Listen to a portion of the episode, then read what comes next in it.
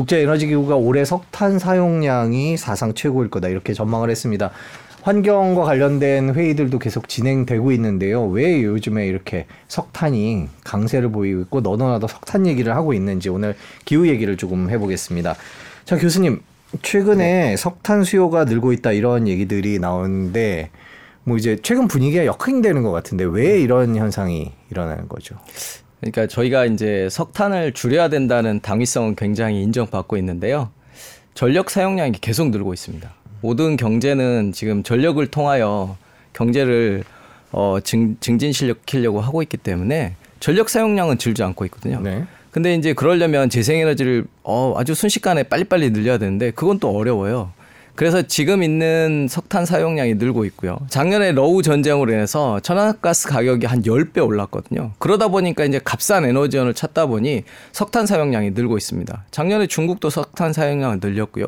인도 물론이고요. 심지어 친환경 선진국인 독일까지도 석탄 사용량을 늘리고 있습니다. 일단 중국 얘기를 해주셨으니까 중국 얘기부터 좀 짚어보겠습니다. 최근 기사가 나왔는데요. 중국이 매주 석탄 발전소를 두 곳씩 허가해서 기후 약속을 복잡하게 만들었다는 기사가 있고요. 뭐 또 반면에 중국이 석탄 소비를 통제해서 2025년까지 줄여보겠다 뭐 이런 얘기도 또한 네. 모양입니다. 중국의 석탄 발전소 얘기도 나오고요. 어떻습니까 지금? 네. 사실 우리나라가 전체 발전 설비가 한 100기가와트, 100이라고 보시면 네. 중국이 석탄 발전소만 1000이 있습니다. 1000. 1000기가와트. 그리고 향후에 증가시키겠다. 올해 상반기에 신규 석탄 발전소를 몇 개 짓겠다고 했냐면 52기가와트를 새로 짓겠다고 했습니다. 그러니까 중국은 기본적으로 에너지 소비를 줄이지 않는 이상은 발전량을 계속 늘려야 되거든요.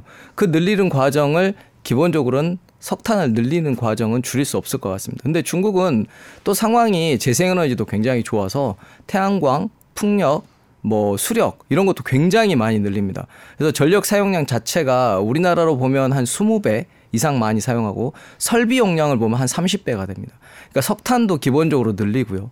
다른 재생에너지도 같이 늘리기 때문에 중국이 석탄 사용량을 줄이지 않으면 전 세계 석탄 사용량을 줄이기 어렵습니다. 중국이 작년 한 해 동안 석탄 사용량이 얼마냐면 45억 톤입니다. 네. 근데 우리는 1.5억 톤이거든요. 그러니까 중국 혼자서 어 엄청난 양의 석탄을 쓰고 있고요.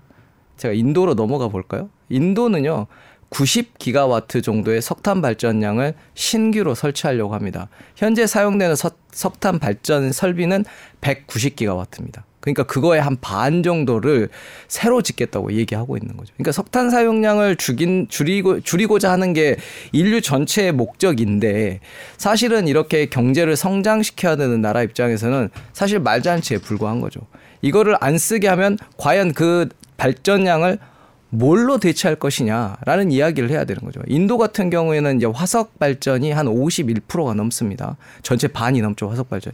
그러면 그거를 대체할 수 있는 무슨 발전 설비가 있어야 되냐. 그러면 돈이 얼마가 드느냐를 얘기해야 되는 상황이 되는 거죠.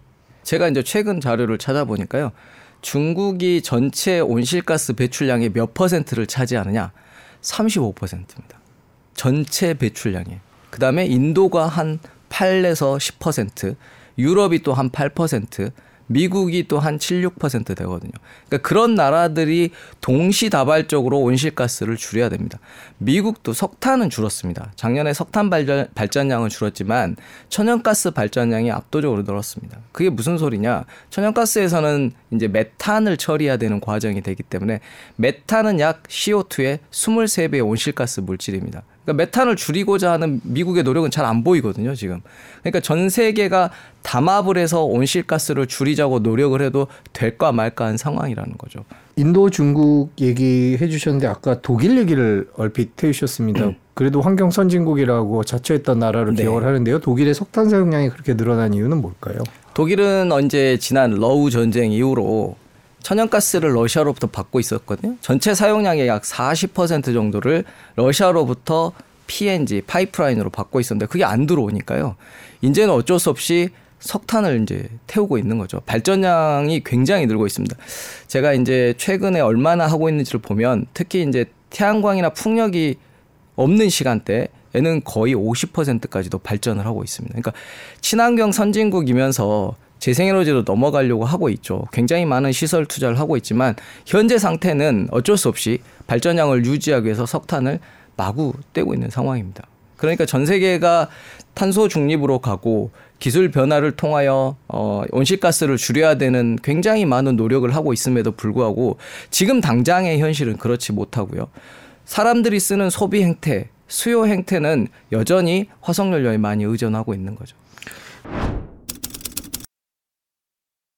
아까 천연가스를 많이 쓰고 있다라고 얘기를 해주셨고요. 특히 내년도에 이제 트럼프 전 대통령이 재집권을 한다면 상황은 더그 네. 환경 쪽에서 멀어지는 것 아니냐라는 그런 보도들도 이미 나오고 있습니다. 네. 어떻게 보세요? 트럼프 대통령이 하나하나 자기의 의제를 올리고 있습니다. 아젠다 47이라고 그래서 자기가 어떤 정책을 펼치겠다는 걸 하나하나 올리고 있는데요.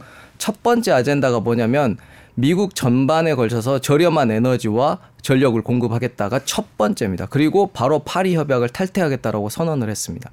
굉장히 이제 지금까지의 흐름과는 완전히 또 180도 다른 정책 방향을 제시하고 있고 지금 트럼프 대통령이 굉장히 지지율이 높은데요. 과연 만약에 당선이 된다고 하면 지금까지 이어온 이 바이든 정부의 친환경 정책 그리고 IRA와 관련된 여러 가지 이 재정을 쏟아붓는 정책들에 엄청난 브레이크가 걸릴 것 같습니다. 트럼프 대통령이 지금 제1 아젠다로 에너지를 얘기하고 있고 그 아젠다 안에는 결국 미국 내에 있는 화석 연료를 사용하겠다. 특히 천연가스는 많이 사용하겠다라고 발표하고 있기 때문이죠. 그러니까 기본적으로는 미국 내에 가지고 있는 석유 자원과 천연가스 자원을 다 사용할 겁니다. 지금까지는 이제 환경 규제가 심하기 때문에 자원이 있어도 공공 택지에서는 개발을 금지한다던가 새로운 파이프라인을 연결하는 것을 금지한다던가 등등의 조항들이 쭉 있습니다. 근데 이런 걸 이제 다 철폐하는 거죠. 그렇게 되면 이제 공공 택지에서도 석유나 천연가스 시추가 가능해지고 그걸 가지고 이제 돈 버는 기업들이 생겨나게 될 것이고 파이프라인도 새로 연결하고 그러니까 시추하는 시설과 더불어서 이송하는 배관망들을 배가 이송하는 관들을 다 다시 설치할 거기 때문에 굉장히 많은 생산을 하게 되죠. 사실은 미국은 잠재적으로 보면 천연가스와 이제 석유가 전 세계 넘버원 수출국이 되고 있습니다. 작년에 천연가스 넘버원 수출국으로 등장을 했습니다. 드디어. 그러니까 이제는 안 쓸 이유가 없다라는 거죠. 그거를 유럽에 팔던 아시아에 팔던 이렇게 하면서 경제를 개발하고 그걸로 값싼 에너지를 어, 미국 시민들에게 공급함으로써 자기 정치적 영향력을 키우겠다 이렇게 이제 선언을 한 거라고 보입니다. 물론 이제 재생에너지나 원자력과 관련된 기술 투자도 늘어나게 될 거라고 저는 봅니다. 그러니까 에너지를 지금 화석 연료만 가지고 이렇게 쓰지 못하게 하는 정책에서 벗어남과 동시에 다른 친환경 정책들도 펼칠 거라고 생각을 하는데 그 중에 원전과 관련된 이 R&D 증가도 들어 있습니다. 그래서 원전 쪽에서도 증가가 일어날 거고요. 어, IRA를 완전 완벽하게 재정에서 무력화하기는 어렵기 때문에 그 부분도 일정 부분은 진행하겠으나 예산 삭감을 통해서 미국은 이제 대통령이 행정명을 통해서 예산 삭감을 할 수 있기 때문에 그런 부분이 이어질 거라고 생각합니다.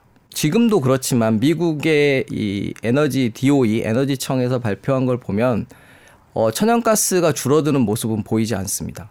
그러니까 천연가스를 계속해서 난방과 취사와 온수에 사용하고 또 발전에도 사용할 거라고 예측을 하고 있기 때문에 지금 당장도 그렇고요.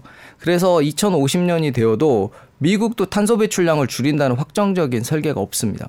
그래서 우리나라 어, 그렇기 때문에 만약에 트럼프 대통령이 들어온다면 그 부분이 더욱 강화될 뿐이지 줄어드는 모습은 보이지 않을 거라고 생각하는 거죠.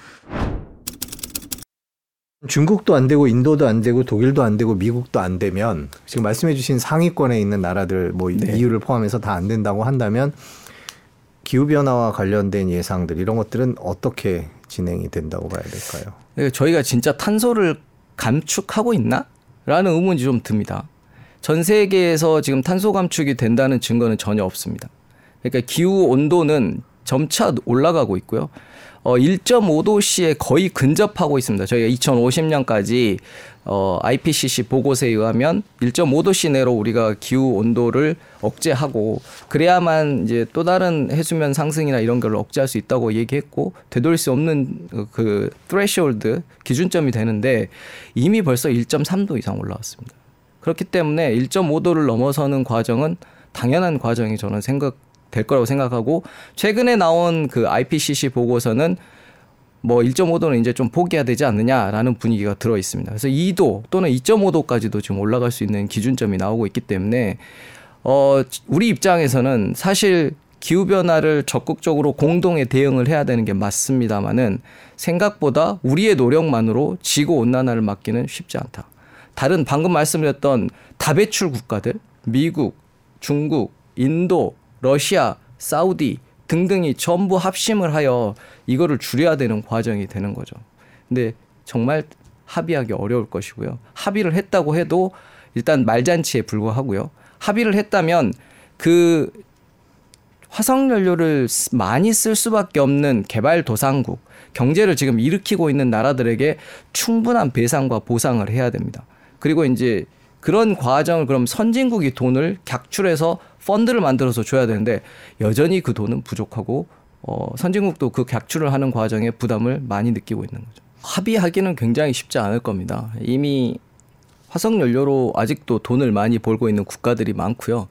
이 탄소 중립이 추진되면서 경쟁자가 사라지고 있습니다. 이 나라들 입장에서 보면 대규모의 어, 이 시추 업체들이나 새로운 경쟁자가 들어와야만 그리고 물량 공급이 늘어나야만 이 가격을 떨어뜨리면서 이제 이 나라들이나 또는 이제 화석연료 기업들의 힘이 빠질 터인데 그렇지가 않고 최근에 이제 화석연료 기업들이 합종 연행을 하고 있습니다. M&A를 크게 대형으로 하고 있거든요. 최근에 엑슨모빌이 어 새로운 M&A를 했고 그다음에 쉐브론 같은 그 정유 업체도 헤스라고 하는 이제 업체를 다시 인수하면서 랭킹을 그러니까 덩치를 계속 키우고 있는 거죠. 최근에 또 워렌 버핏이 갖고 있는 옥시덴탈이라고 회사도 어 이번 주에 새로운 M&A를 발표했습니다. 그러니까 기존의 업체들이 이제 경쟁자가 별로 없, 기 때문에 덩치를 키우면서 협상력을 늘려가는 과정, 그러니까 가격에 대한 안정성 또는 가격에 대한 변동성의 주도권을 이런 기업들과 나라들이 가져가고 있기 때문에 합의를 해줄 이유가 없는 거죠. 이유, 이유가 없고 자기네들은 이런 돈이 있어야만 특히 이제 사우디나 산유국들 입장에서 다 왕가들이 이런 걸 하고 있지 않습니까? 그러면 이들에게 가장 큰 관심은 뭐냐면 민주화가 일어나지 않게 하는 겁니다. 그러려면 돈을 많이 벌어서 사람 그 국민들에게 복지 시설을 늘려주고 생활이 윤택한 자금을 계속 공급해야 됩니다. 그러기 위해서는 가격에 대한 협상력을 세게 가져가면서 감산을 하던 어떤 식으로든 이런 가격 유지를 위해서 노력을 하게 되거든요. 그래서 합의를 해줄 리가 없는 거죠, 지금은. 그렇기 때문에 향후에 이런 움직임들은 어떻게든 인류가 지구 온난화를 막기 위해서 노력을 하겠으나 실제로 합의가 되느냐, 실제로 감축이 되느냐를 보면 녹록지 않다는 거죠. 화석 연료 사용이 늘어나면 이런 상황이 계속 될 거다. 이거는 전 세계적으로 consensus가 있는 거죠. 어떻게 네. 보십니까? 화석 연료가 늘어나면 지구 온도는 계속 올라갈 것이고요. 그다음에 해수면도 올라가게 될 것이고요. 우리가 지금 기후 위기를 막아야 된다는 심각성은 굉장히 높아지고 있는 건 사실입니다. 어, 그렇기 때문에 하루라도 빨리 어, 모든 나라들이 감축을 이행할 수 있는 과정을 가야 되는데 아까도 말씀드렸지만 이게 누가 먼저 감축을 하는 게 가장 효과가 크냐. 그러면 다배출 국가가 먼저 감축을 하는 걸 빨리 시행해야 됩니다. 중국은 사실 그래서 이제 선언을 했고 줄이겠다고 하고 있습니다. 줄이는 노력을 안 하는 건 아니에요. 하고 있지만 앞으로 우리가 살아갈 세상에 있어서 전력 수요는 굉장히 늘 거거든요. 왜냐하면 전기 자동차 시대로 넘어갈 것이고 어, AI가 등장하면 여러 가지 전력 소비가 굉장히 많이 늘어나게 되고요. 그 과정에서 우리는 데이터 센터를 엄청나게 지어야 됩니다. 특히 데이터 센터가 전기를 정말 많이 사용합니다.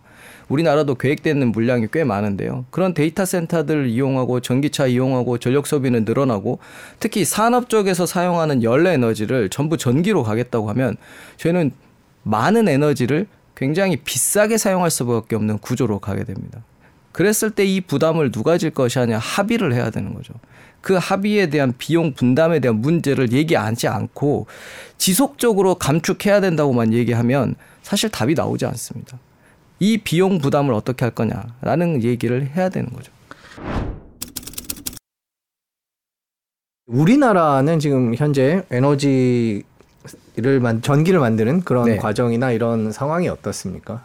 저희는 이제 원자력과 석탄과 천연가스 그리고 재생에너지 네 가지로 전기를 만든다고 이제 보시면 간단하게 3331 이렇게 돼 있습니다. 원자력 3, 석탄 3, 어, 천연가스 3, 그다음에 재생에너지 1 그렇게 해서 이제 100%의 전기를 만들고 있는 거죠.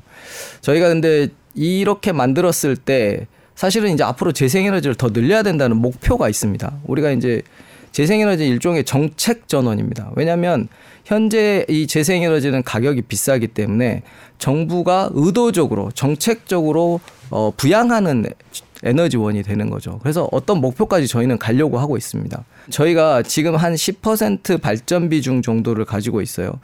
어, 근데 그거를 10%를 만들기 위해선 설비가 한 3배 이상 필요합니다. 그러면 우리가 한 20%만 가도 발전 설비는 더 늘려야 되고요.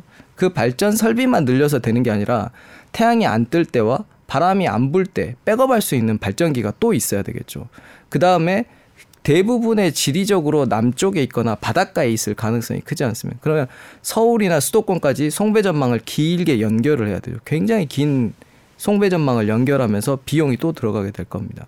이제 이런 여러 가지 추가적 사회적 비용, 그러니까 24시간 발전을 하는 것을 재생에너지로 어떻게 할 것인가에 대한 답을 내놔야 되는 거죠. 왜냐하면 태양과 바람은 잠깐 잠깐씩 불기 때문에 물론 바람은 조금 더 길게 불고 태양은 한 우리가 평균적으로 4시간에서 5시간 정도 비추거든요. 1년 내내 해 보면.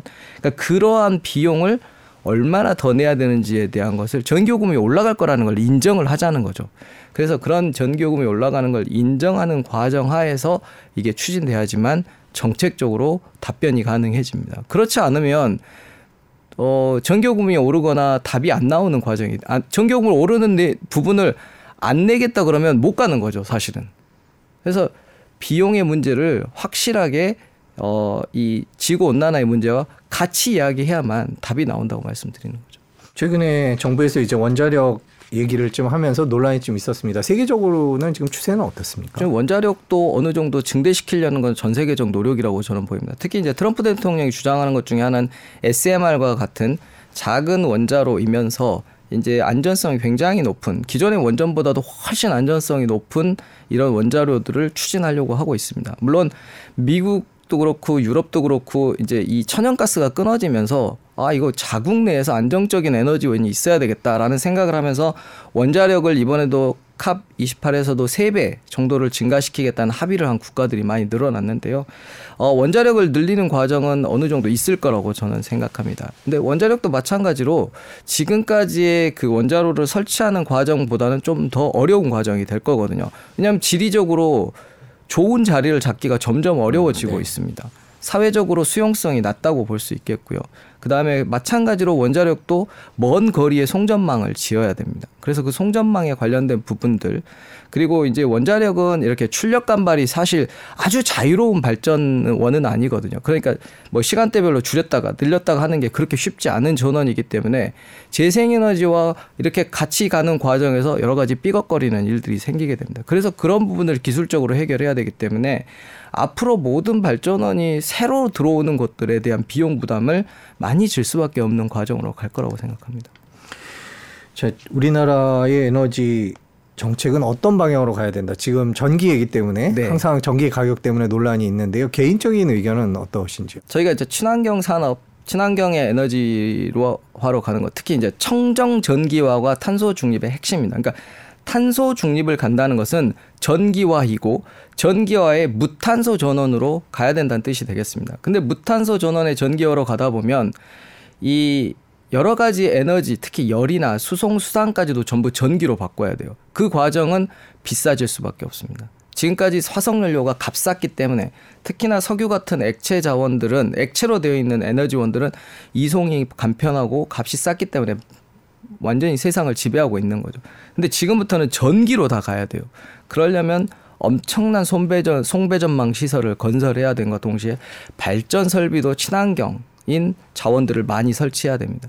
그랬을 때 우리나라가 갈 수 있는 방법은 비용을 부담을 누가 할 거냐, 재원은 어떻게 마련할 거냐라는 부분에 대한 합의가 있어야 되고 그 과정이 없다면 제가 이제 계속해서 말씀드리지만 에너지를 전환한다는 건 고비용 구조로 갈 수밖에 없다. 그 부분에 대한 합의와 국민적인 동의가 있어야만 가능하게 될 것이다라고 생각되는 거죠. 올 겨울 에너지 가격 얘기를 좀 여쭤보겠습니다. 뭐 방금 미국 얘기도 해주셨고 LNG 그 소비도 많고요. 그냥 천연가스 소비도 많은데 올 겨울 에너지 가격은 어떻게 지금 전망이 되고 있나요? 사실 이제 작년에는 천연가스가 가장 큰 문제였습니다. 천연가스가 부족해지면서 가격이 어, 폭등을 했었고 어, 유럽은 이제 가격을 올린과 동시에 비축을 들어갔습니다. 가격을 올리니까 어, 유럽은 전기 사용량이 여름에 한 30% 줄었고요. 천연가스 사용량이 겨울에 19% 감축됐습니다. 자기네가 목표했던 15% 넘게 달성을 했어요. 그러니까 가격 효과가 분명히 있었다는 것이고요. 두 번째는 비축을 하면서 작년에 한 90% 정도 비축을 했다면 유럽이 지금은 100% 정도를 거의 비축을 다 해버린 상태입니다. 그래서 요즘에 나타나고 있는 현상은 에너지 가격이 굉장히 많은 하락을 했고요.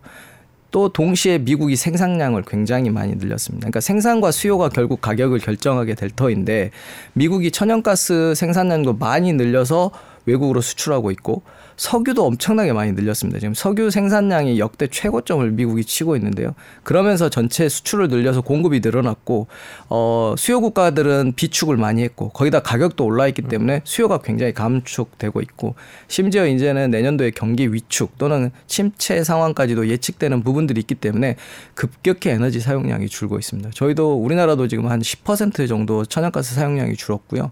에너지 사용량을 줄이고 있는 과정이 되는 거죠. 그래서 이렇게 되면 올 겨울에 특별한 한파가 오지 않는 이상은 급격한 에너지 가격 인상은 없을 것 같습니다. 지금 당장으로 봐서는. 어, 그래서 지금 올 겨울이 어느 정도의 기온만 받쳐주면 넘어가는데 만약에 평년 기온의 마이너스 2도 이하가 돼버리면 그때는 이제 가격이 좀 오를 거라고 생각합니다. 그래서 이제 기후를 보면서 날씨를 예측해가면서 에너지 가격을 예측할 수밖에 없는 상황이 되고 있습니다. 음, 네. 우리나라 상황도 그러면 어, 우리나라 상황도 어, 이미 한 80% 정도의 천연가스 이상을 비축하고 있고요. 저희가 그래서 어, 값싼 그러니까 값비싸게 작년에 샀던 물건들은 이미 다 소진이 됐고요.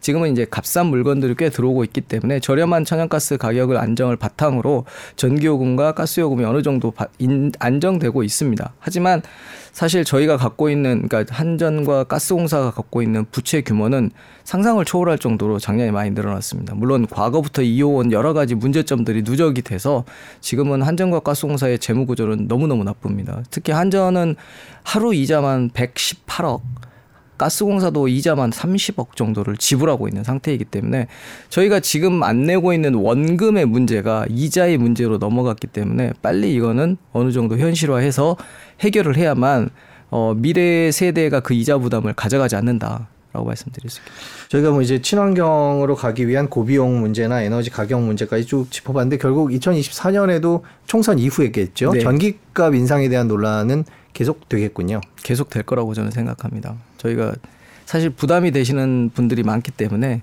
그 부분을 어떻게 해소해 가면서 갈까. 그렇지만 원칙적으로는 원가 부담은 져야 되는 거고 원가를 안 받기 때문에 밑지고 장사하고 있는 거거든요. 그 부분을 빨리 해결해야 됩니다. 네, 그렇군요. 자, 저희가 오늘 에너지 문제를 짚어봤습니다. 긴 시간 고맙습니다. 네, 감사합니다.